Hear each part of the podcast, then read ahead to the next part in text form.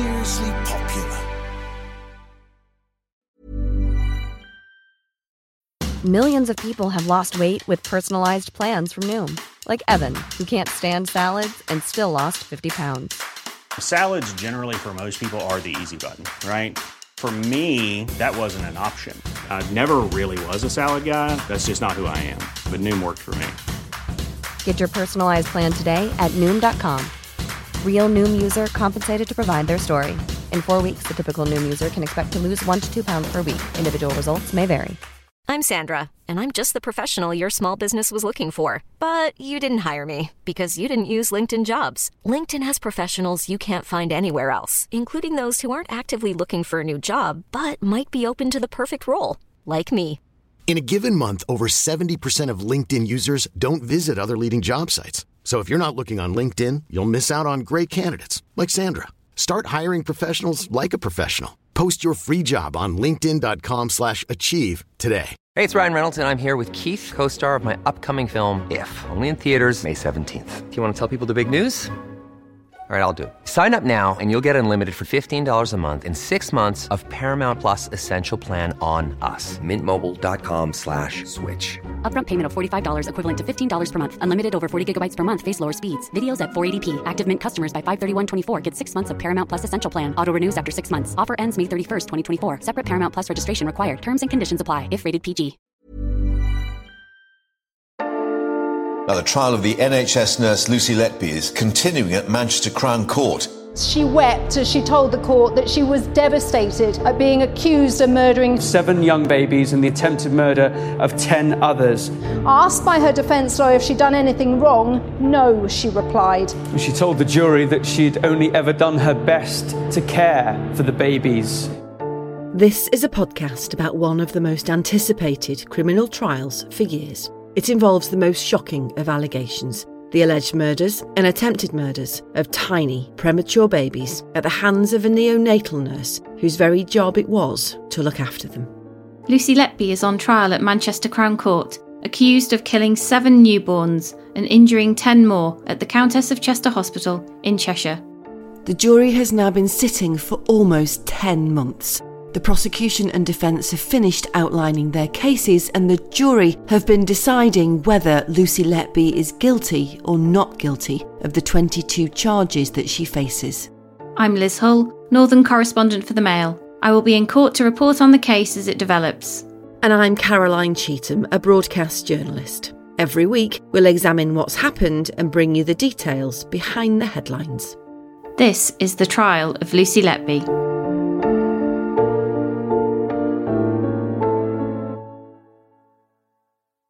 So, Liz, the jury have now been deliberating for 14 days.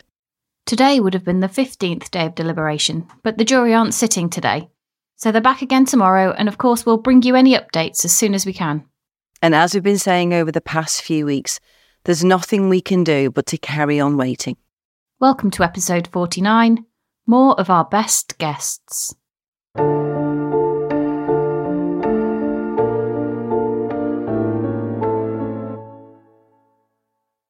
So as we've told you in previous episodes, we won't do anything in this podcast to put the integrity of a fair trial at risk.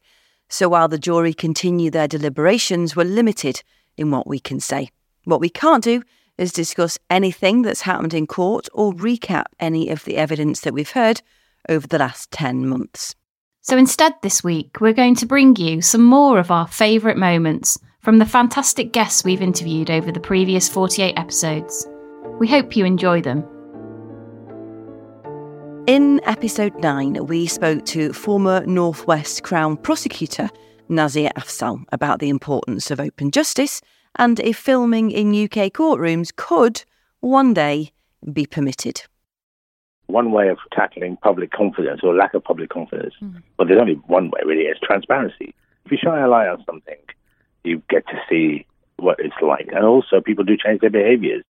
You know, the public gallery, you'll find generally they're empty in most cases, the vast majority of the time. People can't be bothered or can't afford to go into town to watch it. And yet the court is meant to be public. It's meant to be open to you. You know, unless you're involved in a case, most ordinary people don't set foot in a courtroom unless they get called for jury service. And there is a bit of I don't know, you see witnesses come and give evidence who look absolutely terrified because they've no idea what to expect. Lawyers and judges don't like the idea of streaming. I wonder why, hey? And the point is, they are operating, it's being paid for by you, the taxpayer. And therefore, we, the taxpayer, should see what's being done in our name. You know, there used to be that saying, justice should be seen. It's a no-brainer for me. You know, I've already had conversations with the Labour Party on this, because they're preparing their manifesto, if there is going to be an election in a year or two. And, you know, I said to them, the one thing that would make the biggest difference to the public's view of justice and make it as accessible as possible would be to allow streaming. It has to be subject to protections, but in the main, the most important thing you could do to make the justice system belong to us would be to allow us to see it. So what's Sir Keir's view on that, Nazir? Are you going to give us a scoop? I haven't spoken to Keir about it, but I've spoken to his team, and they're very open to considering it. And the use of these new CVP links in COVID, it just proved that the technology is possible. We should have, you know, in effect, digital courts. We should allow people to see what's going on. You should be allowed to give evidence from your bedroom or from your workplace. It normalises it, doesn't it, as well, then, I suppose? 100%. There are all sorts of answers to all of the questions that people pose. Part of the reason for the podcast, obviously we're pushing a few legal boundaries, I suppose, by covering an ongoing trial on a podcast, but we felt it was important because of exactly what you just said around giving witnesses a voice, giving victims a voice, giving the process a voice, because you've got that thing with a long trial where we media go into the beginning, opening statement, rock up a couple of times in the middle, and then come to the defence, and then at the end. And actually the detail of the process is lost. The Americans have got this. The default is that all cases will be visible. We know the podcast has developed a really big following globally, but it's particularly popular in Australia. So when Melbourne-based court reporter Karen Sweeney let us know she was listening, we got her on in episode 33. I'm Karen Sweeney. I am a journalist, court reporter for Australian Associated Press, which is Australia's version of the Press Association. Have you come across any sort of similar thing in Australia in terms of covering a court case in this way? I think the only time I've come across it, do you remember the Teacher's Pet podcast? There's a follow-up podcast that covers the trial from week to week. I listened to Teacher's Pet a few years ago, obviously before the trial. So I was like, when that podcast came out on the trial, I was like, I'm all in on this one. But that is the only time I've ever known another podcast do a live trial. Maybe it's because the Teacher's Pet podcast was the first to follow an ongoing trial that people in Australia are also really engaged in our podcast. I heard about it from another court reporter colleague who was living in the UK when Lucy Letby was arrested. And so she had known about it then. She was working as a journalist there, and that's how she'd come across it. And we were talking about various podcasts and things in our... We have a court office where all the court reporters sit together. And she was talking about it one day, and sort of a few of us got on board, and now you've got some very loyal listeners. For us, covering courts here, which very rarely have a press room these days, it's really interesting to hear that reporters from competing organisations there are all based in a room together.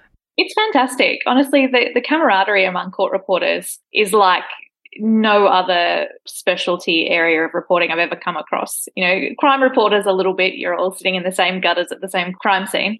But court in particular, we spend more time together than we do with our actual colleagues from our workplaces. What's the longest trial you've covered, Karen? 2 former homicide detectives in Sydney who were charged with murder. Every part of the crime was caught on CCTV, and these were homicide detectives. The only part of the murder that wasn't captured was the actual shooting. The 3 men walk into a storage unit, 2 men walk out carrying a body. It's, you know, the prosecution argued that it was one or the other. Each argued that it was the other one. There was, you know, the meeting at the pub where they collect the victim, the driving him to the storage unit. There was the disposing of the body afterwards. They'd been to a hardware store and bought rope and a tarp, and, you know, they'd driven the body to one of their homes, loaded him in a boat, and home CCTV footage captured the body in the back of the boat as they towed it to the boat ramp and then tried to dump the body off the back of the boat, and it washed back in and was spotted by a surfer. These were, back in the day, very high-profile, very well-known homicide detectives who potentially thought they were above the law and that no one was going to catch them. It made for a fascinating trial to cover, though. One of the UK's most prominent criminologists joined us for a chat in episode 13. Professor David Wilson is from Birmingham City University. I actually joined the prison service at 23, straight out of Cambridge University. I literally finished my PhD viva on the Friday, and on the Monday, I was the assistant governor under training at Wormwood Scrubs.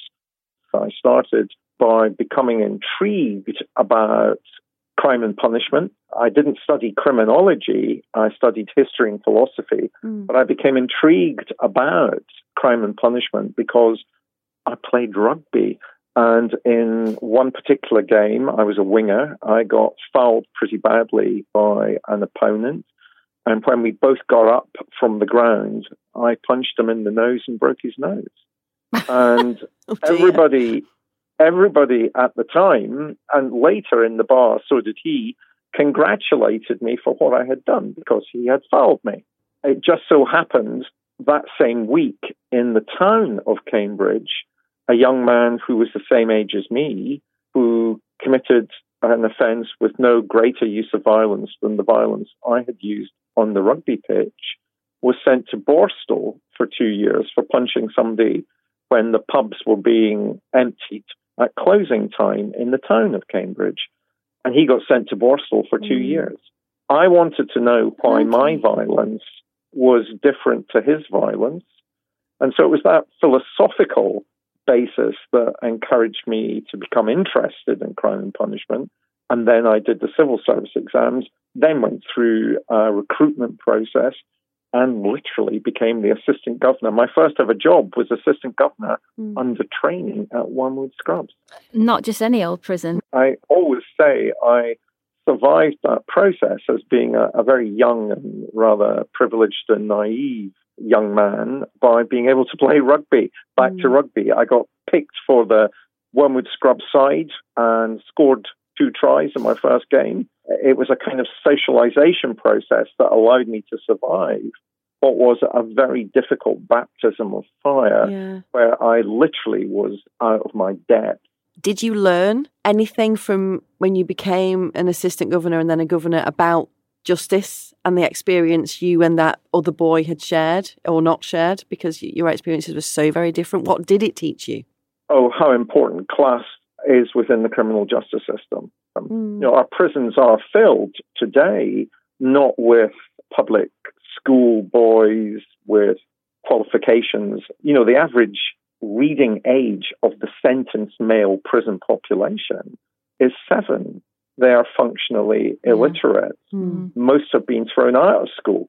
That incident was merely a window into how class and privilege and prejudice operate.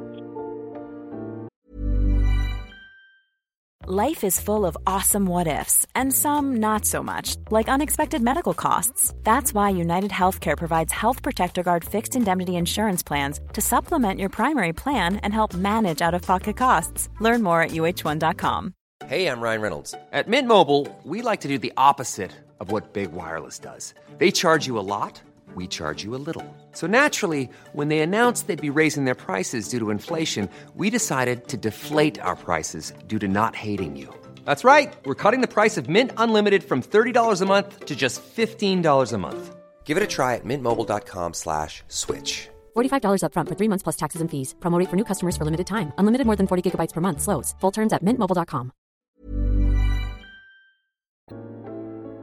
When Mark Hanna spoke to us back in December, he was the editor of McNae's Essential Law for Journalists, which is basically the Bible that Caroline and I abide by whenever we're reporting news stories.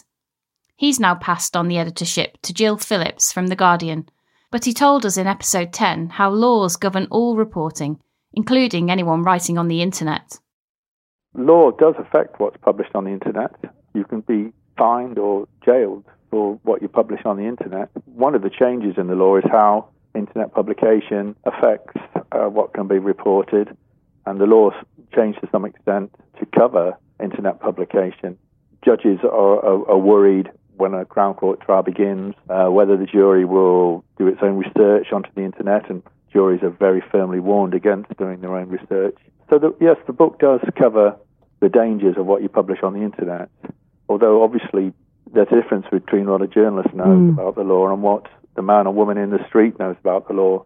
They may break the law without realising they're doing it. That was the distinction I was making, really. Not that your book doesn't cover the internet, but doesn't probably cover the people who don't read the book or don't train as journalists or don't understand that that law is really, really important for loads of reasons. Well, people have been fined for identifying, victims of rape on the internet. But, of course, that's illegal.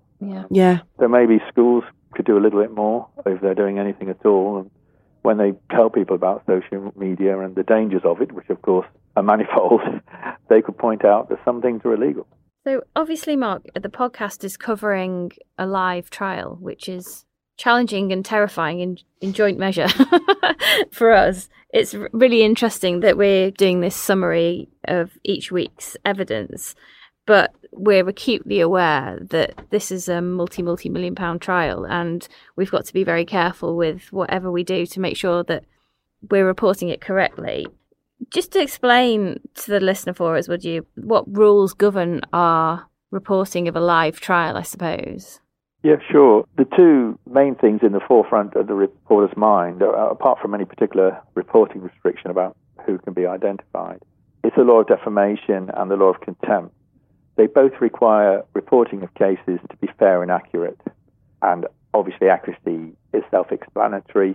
Fairness means that the reader is not misled by the report. So if a reporter makes a mistake, and it's a bad mistake, it could be that someone in the trial could sue them for defamation. For example, if they say someone was convicted when they're acquitted, then obviously that's a terrible mistake. But just misquoting witnesses or indeed judges could mean that the witness or judge could sue for defamation. Contempt is a different priority. That's to maintain the integrity of the justice process, to make sure that people get fair trials, for example, and that justice is done. What is the most dangerous, I think, is to write into a trial report extraneous material, something that was not said at the trial. And the trouble with a complex trial, as you know well yourself, is you have a lot of information in your head about this case, which may not be related to the jury because it's not appropriate. They don't need to know it for the trial. But if you, by mistake, put that material into the trial report before the verdicts, and there's any danger that the jury either read it or could be told about it by their families or friends, then that could jeopardize the trial. And there have been instances. The most famous incident was in 2001 when a trial involving Leeds footballers was abandoned. They were accused of violence to a man of Asian heritage outside a nightclub, and the judge had ruled that no evidence should be given that this was a racial attack. But the Sunday Mirror, at a time when the jury was still considering its verdict, published an interview with the victim's father in which he said it was a racist attack, and that meant the trial was abandoned. It cost the Sunday Mirror quite a lot of money, didn't it? It did, yes. They were fined, I think it was £75,000 contempt, but the editor resigned as a consequence, Colin Myler. So it cost him his job, and the cost of the abandoned trial, because there had to be a second trial, the cost of the first trial was over £1 million. Yeah. After that, the government passed a law, which is in the Courts Act 2003, saying that if there was serious misconduct, in effect causing a trial to be aborted, whoever had committed the serious misconduct could be required to pay the cost of the abandoned trial. We should say that the Leeds footballer Lee Bowyer was acquitted of the charges, and the other one, Jonathan Woodgate, was acquitted of the main charge but convicted of a fray.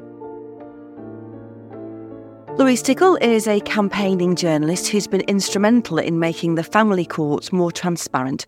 She told us in episode 21 of the podcast that a new pilot scheme which allows journalists to report proceedings in the family courts for the first time was a crucial step forward.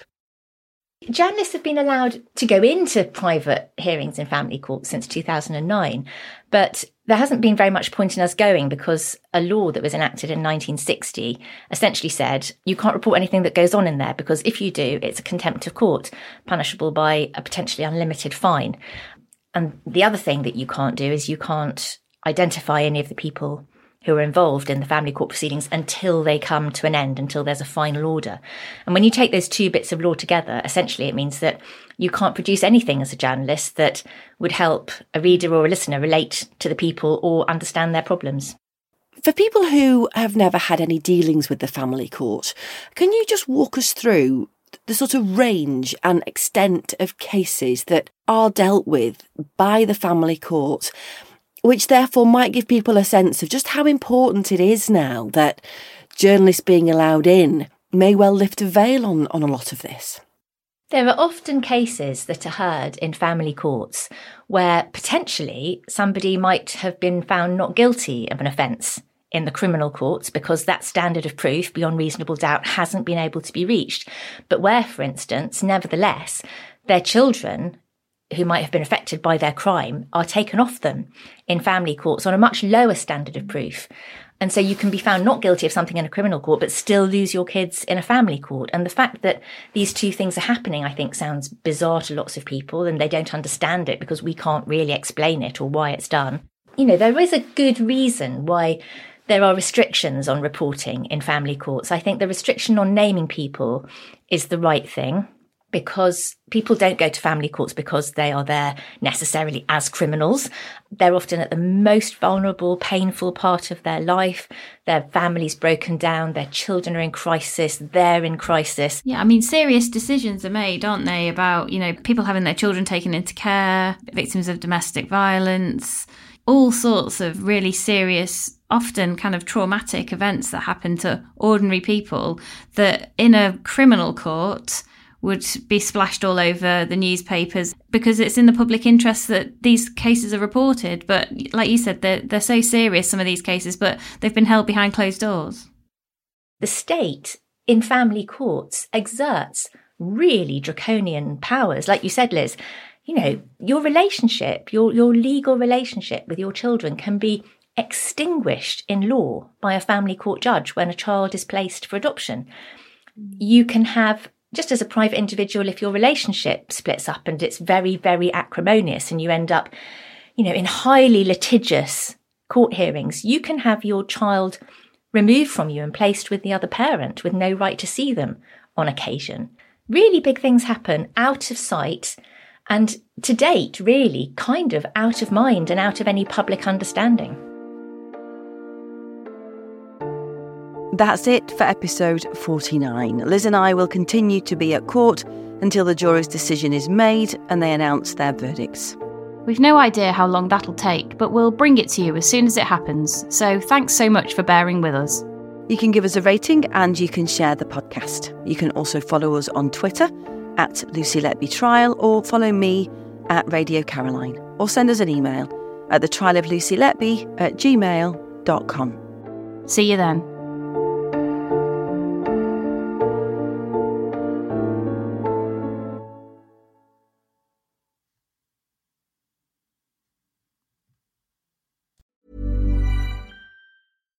Hi, I'm Daniel, founder of Pretty Litter. Cats and cat owners deserve better than any old-fashioned litter. That's why I teamed up with scientists and veterinarians to create Pretty Litter. Its innovative crystal formula has superior odor control and weighs up to 80% less than clay litter. Pretty Litter even monitors health by changing colors to help detect early signs of potential illness. It's the world's smartest kitty litter. Go to prettylitter.com and use code ACAST for 20% off your first order and a free cat toy. Terms and conditions apply. See site for details.